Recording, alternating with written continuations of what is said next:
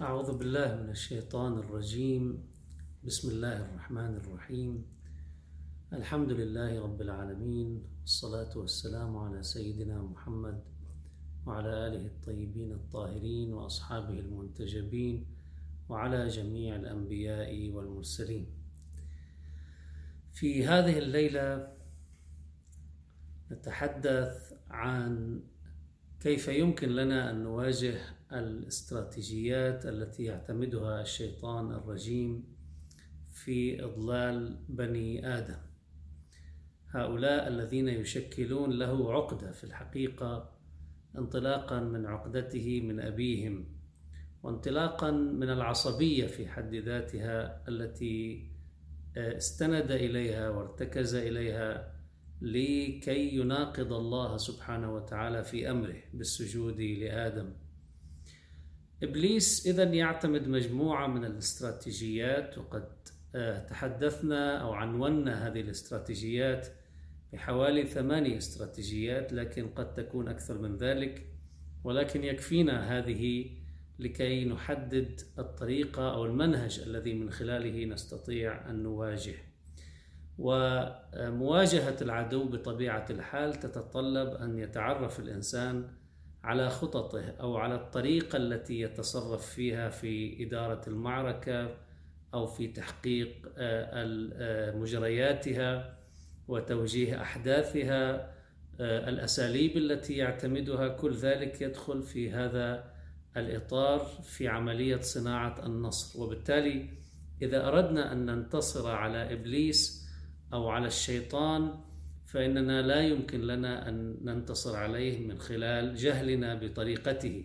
ولذلك الله سبحانه وتعالى لم يتركنا لهذا الجهل وإنما عرفنا هذه الاستراتيجيات التي استعرضناها والتي أهمها التزيين بأن يزين الشيطان لابن آدم الأشياء فيراها على خلاف مضمونها الحقيقي. أيضا لدينا أن يأمر الناس بالفحشاء أن يصدهم عن ذكر الله.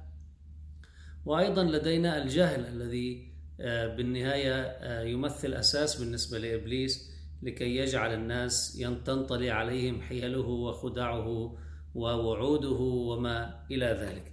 اذا هذا الإنسان يواجه عدوا معروفه استراتيجياته وبالتالي يبقى عليه أن يتحرك لأجل ملء الفراغ أو لأجل تحقيق الجبهة المقابلة وتحصينها حتى لا تكون عرضة لهذا الاختراق.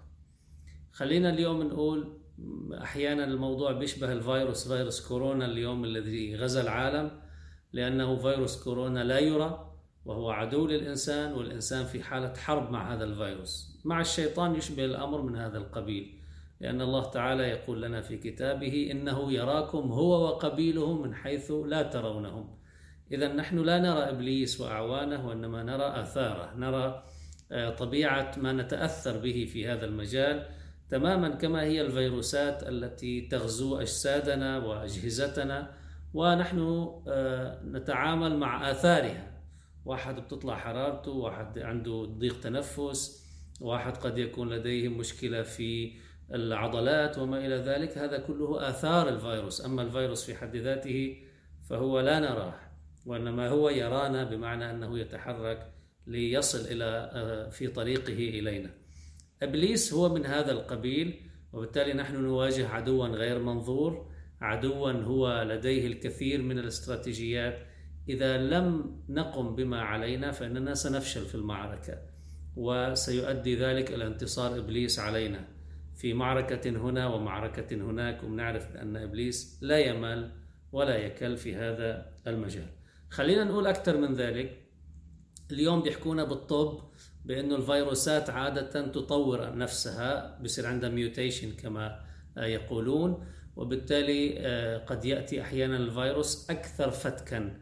بمعنى أن الإنسان أحيانا خلينا نقول بالمرة الأولى يواجه بالمرة الثانية قد يأتيه الفيروس أكثر فتكا. أيضا الشيطان يتحرك لدى الإنسان ببلاء ويبت... ويؤثر عليه ويخلق له نوع من الفخ أو الشرك الذي يوقع يقع فيه. بعد ذلك إذا انتصر الإنسان شوي راح سيأتيه عندئذ بقوة مضاعفة أكثر بخطط أكثر حنكة وأكثر دهاء. هكذا طبيعة الشيطان فيما ألفناه من عمله انطلاقا مما عرفنا الله سبحانه وتعالى إياه. في هذه الليلة لن نستعرض كل ما ينبغي عمله تجاه كل هذه الاستراتيجيات لكن لو أردنا أن نقف عند نوع من المزيج بين الجهل من جهة وبين التزيين من جهة لأن هذين الأمرين يعملان مع بعضهما البعض. أشبه باستراتيجية واحدة أو استراتيجيتين تصبان في مصب واحد لأن الجهل هو الذي يؤدي أن آه، يقوم الإنسان ب آه، يعني تجعل الإنسان تنطلي عليه حيل الشيطان ويتأثر بهذه الزينة التي يخلقها إبليس. سأقف عند التزيين إذا بشكل أساس وبمتفرعاته ضمنيا. التزيين إذا يعتمد على ما يبهر البصر لما بنقول زينة بمعنى تعجبنا هذه الزينة. آه، هذا لا يعني أن ما هو ظاهر لنا من الزينة هو نفسه الذي لا يظهر لنا. يعني عندما نجد مبنى مثلا آه، من الخارج جميل وجيد هذا لا يعني بأن المبنى من الداخل هو بنفس الانطباع الذي أخذناه عن خارجه آه، أنه من الداخل كذلك. لما بنشوف سيارة مثلا أيضا شكلها جميل لونها جميل بنقول نحن بالدارج إنه ظاهره من الشركة آه، بعد ذلك هذا لا يعني بأن هذه السيارة من داخلها هي كذلك. اذا الزينة مطلوب منها أن تخلق نوع من الإعجاب نوع من الانبهار نوع من الانجذاب إلى هذا الشيء بكله. يعني الزينة مش بس بتكون عم تقول لك تعال تفضل شوف الهيكل تاعول السياره وخذ الهيكل تاعول السياره واترك كل شيء لا. هي عم تقول لك تعال خذ السيارة بكل ما فيها. إذا نحن نأخذ الشيء الذي يزين لنا. نأخذ ظاهره ونأخذ أيضا باطنه معه. وبالتالي إذا كان الباطن مثل الظاهر فالحمد لله. أما إذا كان الباطن ليس كالظاهر وهذا شغل إبليس. فبالتالي نحن عم ناخذ إذا عم نقع بفاخ وعم آه، آه، عم ناخذ شيء يوقعنا في الخطر يوقعنا في الزلل يوقعنا فيما يتعلق بعلاقتنا بالله بالمعصية بالخطيئة انطلاقا من أننا أخذنا هذا الشيء بشكله جميل. يعني ممكن يكون هذا الشكل الجميل أنه يصور لنا أن هذا الشيء عبادة. فنحن بنكون بظننا أنه نعبد الله سبحانه وتعالى لكن في الحقيقة نحن بعيدون عن الله. هذا الطريق لا يوصل إلى الله عز وجل بل قد يؤدي بالإنسان إلى الكفر. تخيل مثلا لما بنقول فلان وسواسي مثلا بالطهارة والنجاسة ويعيد الصلاة وما إلى ذلك. هو بالمبدأ هذا الإنسان يبدو متدين وهو كذلك يعني هو ينطلق من خوف من الله سبحانه وتعالى. لكن استحكام هذه الشيطان بده شيء يقطف النتائج بالآخر. ممكن بعض الأشخاص توصل فيهم الوسوسة لو تركوا أنفسهم ولم يعالجوا أنفسهم إلى مرحلة تصبح هذه الوسوسة تستحكم فيهم فتجعلهم يتركون الصلاة كلية لأنه ما بيعود جهازه العصبي بعد يتحمل ليش؟ لأنه هو انطلق بالبدايات بهذا المسار وبالتالي استمكن منه أصبح خلينا نسميه البرمجة الداخلية آه، صعب أن يتحملها آه، يعني داخله الروحي والنفسي طيب لما نجي بنقول نحن بدنا نحصن أنفسنا تجاه الزينة والتزيين وبالتالي تجاه أيضا الزخرف زخرف القول غرورا وما إلى ذلك. كل هذه المصطلحات التي وردت في القرآن الكريم إذا بدنا نحصن أنفسنا إذا ينبغي أن نعمل على صعيد داخلنا. مش والله أنه على صعيد الخارج بنشوف آه، كيف ممكن حدا يدلنا على الموضوع. لا نحن داخلنا كيف نتأثر. لأنه آخر شيء أنا حكون بمواجهة الشيطان. لما بدي أقعد لحالي بالبيت أنا حكون بمواجهة الشيطان. يمكن ما يكون معي حدا. وبالتالي إذا أنا مش محصن داخليا راح يصير عندي مشكلة ب آه، يعني الفيروس راح يغزو هذا الكمبيوتر الداخلي بكل ما فيه. خلينا نروح شوي هيك لناخذ بعض الأمثلة. إذا أنا فعليا ركبت شخصيتي بطريقة أنه أنا بتأثر بالمظاهر أنا أحكم على الناس بمظهرهم الخارجي أنا أحكم على الناس بمنطقهم الذي يقدمون فيه الأشياء. يمكن بالكاريزما اللي هيك أنا بنجذب لها وبستسلم لها وما إلى ذلك. الصوت نبرة الصوت. يمكن بعضهم يقرأ لي كم آية من القرآن يقف قدامي على المنبر ويبلش يبكي لما يقرأ الآيات. بطلع أنا شو؟ إنه أنا بقرأ الآية يعني إن شاء الله ينهز في يعني شيء بس أقرأ كل القرآن. هذا لا كل بس يبلش بالآية فجأة يجهش بالبكاء. إذا أنا فعليا بيكون عندي الارتباط بهذه بهذا الشكل بهذا السطح الخارجي اللي هو الإنسان بهذه الآثار اللي هي أمامي اذا أنا سأكون عرضة لتزيين الشيطان ولذلك النبي صلى الله عليه وآله وسلم شو قالنا قالنا ما تروحوا تشوفوا هول العالم تروحوا تشوفوا صلاتهم وصيامهم وقديش بيصلوا وقديش بيصوموا بيتركوا. بيصوموا شعبان ورجب إضافة إلى رمضان وبعضهم بيصوم الدهر ما بيفطر إلا العيدين الأضحى وال... والفطر وما إلى ذلك. لا ما تروح تشوف هول بس. ما تشوف دقنه الطويلة ما تشوف دشداشته القصيرة ما تشوف طريقة لبسه ما تشوف حتى إذا بكي قدامك هو عم يرى بالقرآن الكريم أبدا. الممثلين بيقدروا يبكوا أكثر من من هؤلاء. لكن شوف وين شوفوا هذا الإنسان. اختبره بالمواقع التي تهز وجدانه مصلحته أحاسيسه. شوف تركيبته الداخلية قوية ولا لا. كيف بنشوفها قال لا تنظروا إلى كثرة صلاتهم وصيامهم وكثرة الحج والمعروف وطنطنتهم بالليل. أو مثلا مثل هالأيام ما تشوف والله أنه هذا رايح جاي على الزيارة مثلا. ما بيخلي زيارة مستحبة ولا يمكن حتى إذا مش ثابتة بيروح. ليش؟ لأنه يحب أهل البيت عليهم السلام. ما تروح تشوف هول بس. ولكن انظروا إلى صدق الحديث وأداء الأمانة شوف هذا لما بتحكوا بالعمل بتشوف فعلا تركيبته الداخلية صادق أو مش صادق أمين أو مش أمين. هون ببين لك إذا هذا سطح أو هذا عمق. إذا اختبرناهم عند صدق الحديث وأداء الأمانة إذا هؤلاء من الداخل هم عميقو الإيمان أما إذا اختبرناهم عند صدق الحديث أو أداء الأمانة أو عند أي باب من أبواب المنكر يدخلون فيه إذا موقف سياسي معين بمجرد أن يدعوهم الزعيم الفلاني العصبية الفلانية العائلية والعشائرية والحزبية دغري بيروح من دون ما يفكر من دون ما يسأل. إذا نحن أمام سطح إيمان ولكن باطن كفر. وهذا الأمر بيكون تقييم عميق. إذا أنا تركيبتي البرمجة تبعي هي إنه أنا ارتبط بسطح الأمور وقيم الناس على أساس سطح سطحهم وشكلهم وطريقتهم الخارجية أسلوبهم مظهرهم. اذا أنا عرضة للشيطان الرجيم. بالمجال العقيدي أيضا كذلك.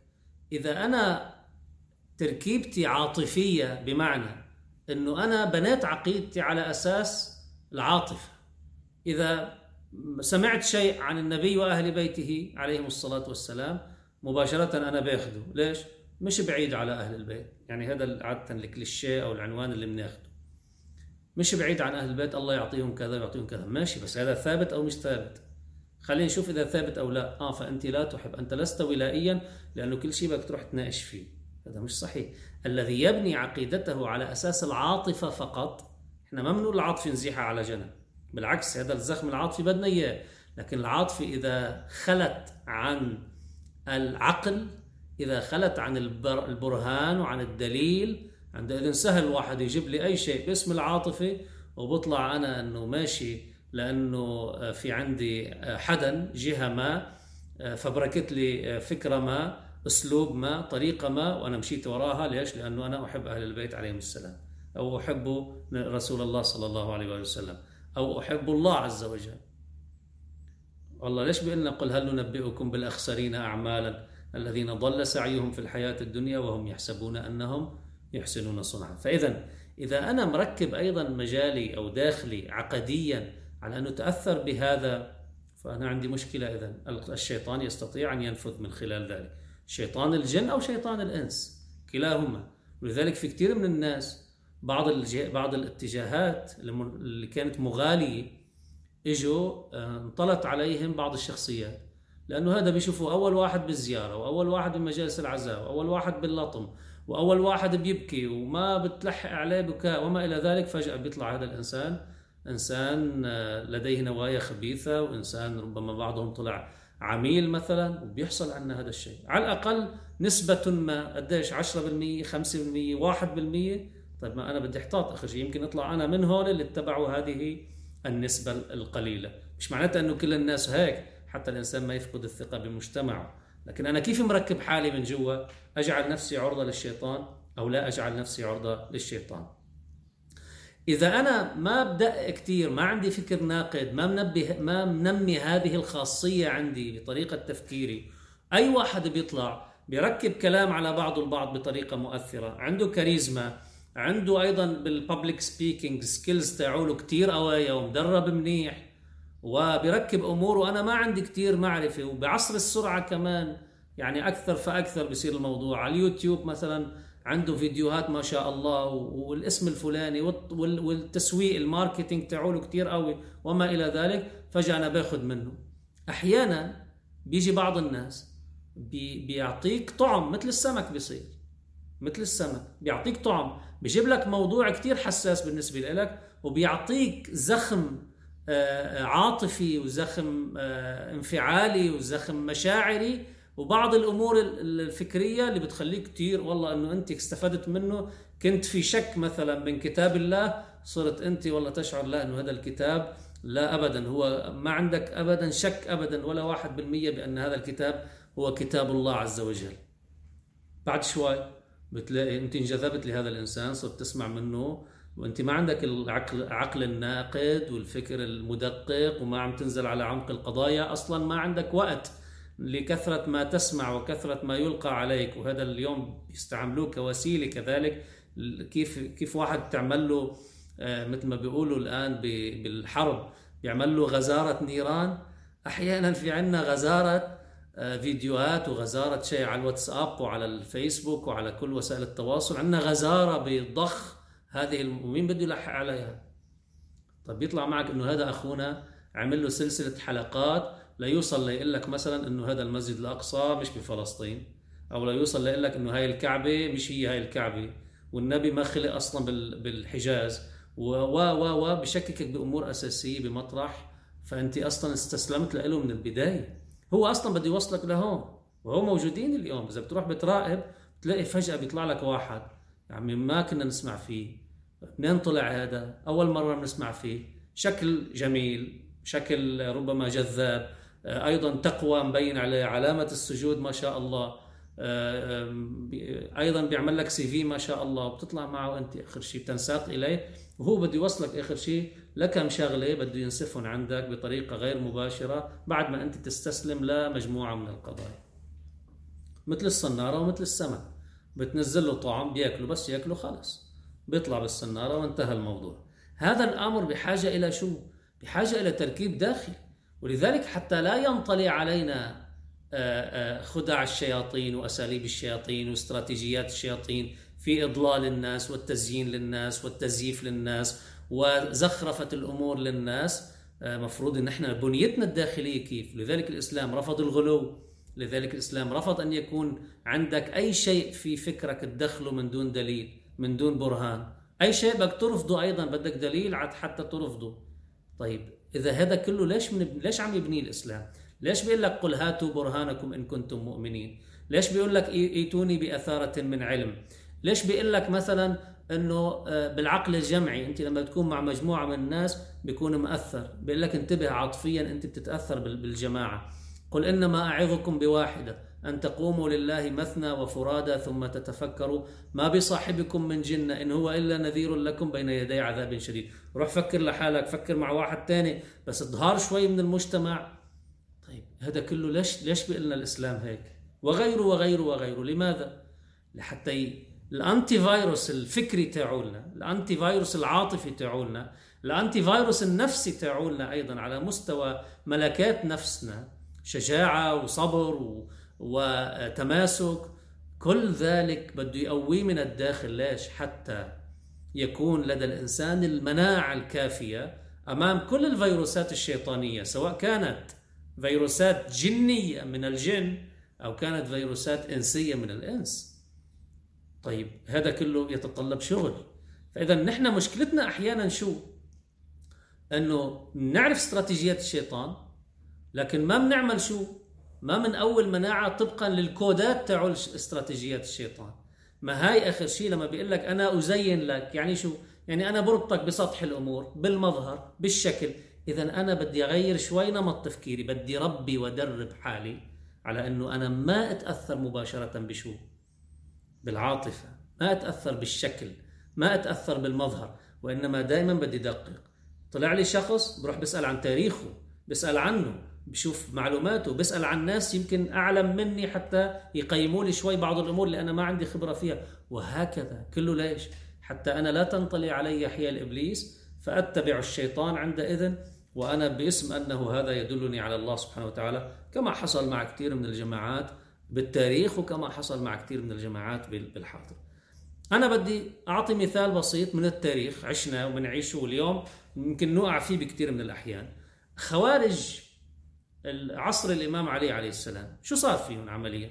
هول الناس كانوا يعبدوا الله ويمكن عندهم مواضع السجود أكثر من من كثير من الناس المتدينين. وهول الناس يمكن واحد إذا طلع بصلاته وطلع بصلاتهم بيقول شو هالصلاة اللي عندي أنا قدام صلوات هؤلاء. هول الناس شو عملوا؟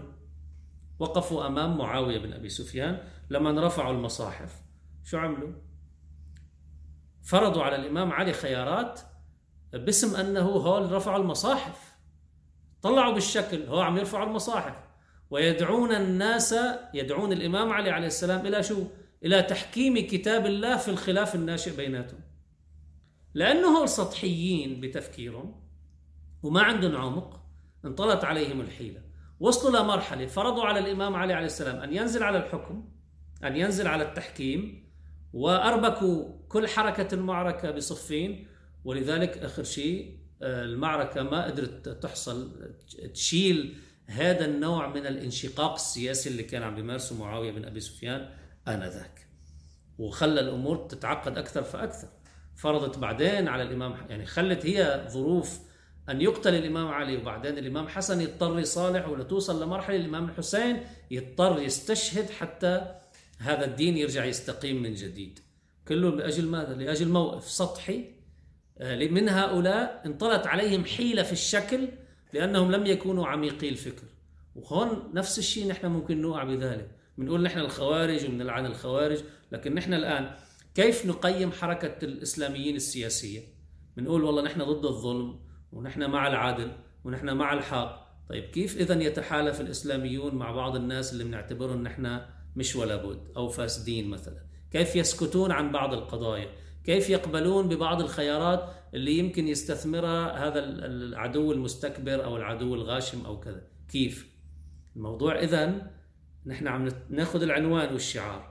بينما الواقع نحن بنعرف بعمق لما بيكون الواحد عميق بيعرف إنه الواقع كتير معقد إلى درجة ما فيك تاخده بشعار واحد وبهيك بالبساطة. بدك تروح تشوف شو الخيارات المتاحة وشو الإمكانيات وشو المخاطر على المدى القصير وشو المخاطر على المدى البعيد وبالتالي أنت أولوياتك شو؟ وبعد ذلك إذا بدك أنت العدل الحاضر إذا بدك تعمله بهالطريقة يمكن يخلق لك فتنة طويلة عريضة أو يدخلك في حرب أهلية ويضيع العدل كله بعد ذلك. بينما أنت لو صبرت وتحملت ويعني آه، آه، تجاوزت كثير من العناصر الجذب والتخويف والتخوين وما إلى ذلك. يمكن تحصل على النتائج بثبات أكثر مما تحصل عليه لو الآن انطلقت تحت عنوان الشعار لحتى أنت تبرهن على أنك مع العدل ضد الظلم. لأن الواقع معقد هالآت يتطلب عمق سياسي عمق في فهم الواقع وبنفس الوقت عمق في فهم الشعارات. هذا كله يستدعي ماذا؟ يستدعي أن الإنسان لا يتحرك بالسطح الأمور لا تحركه فقط الكلمات لا تحركه فقط الأشكال الخارجية المظاهر. هذا كله يحتاج منا إلى بنية داخلية قوية. من دون هذه البنية الداخلية القوية إذا الشيطان يستطيع أن ينفذ من خلال ذلك إلى داخل نفوسنا ويوجه مواقفنا ويزيد الواقع تعقيدا وعندئذ يفرض الظلم علينا باسم أنه العدل ويفرض الباطل علينا باسم أنه الحق. مثل ما قال لهم امير المؤمنين عليه السلام كلامه حق شعار صحيح لكن يراد به باطل.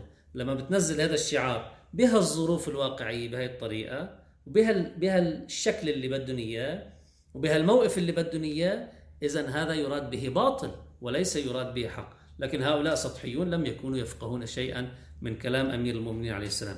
نحن اليوم نجي أن نتحمل مسؤولية هذا اللون من من من الوجهة الإيمانية من البناء الشخصية الإيمانية على قاعدة صلبة حتى لا يكون إبليس هو الذي يؤثر عليها وإنما يكون تكون عميقة إلى درجة تملك المناعة الكافية في مواجهة الخدع الإبليسية والشيطانية وأيضا في مواجهة الاستراتيجيات التي يعتمدها. هذا مثال بسيط على كيف نواجه الاستراتيجيات وعلى هذا المثال نستطيع أن نأخذ دورنا في التفكر في كيفية خلق هذه المناعة الداخلية تجاه الاستراتيجيات الأخرى. والحمد لله رب العالمين.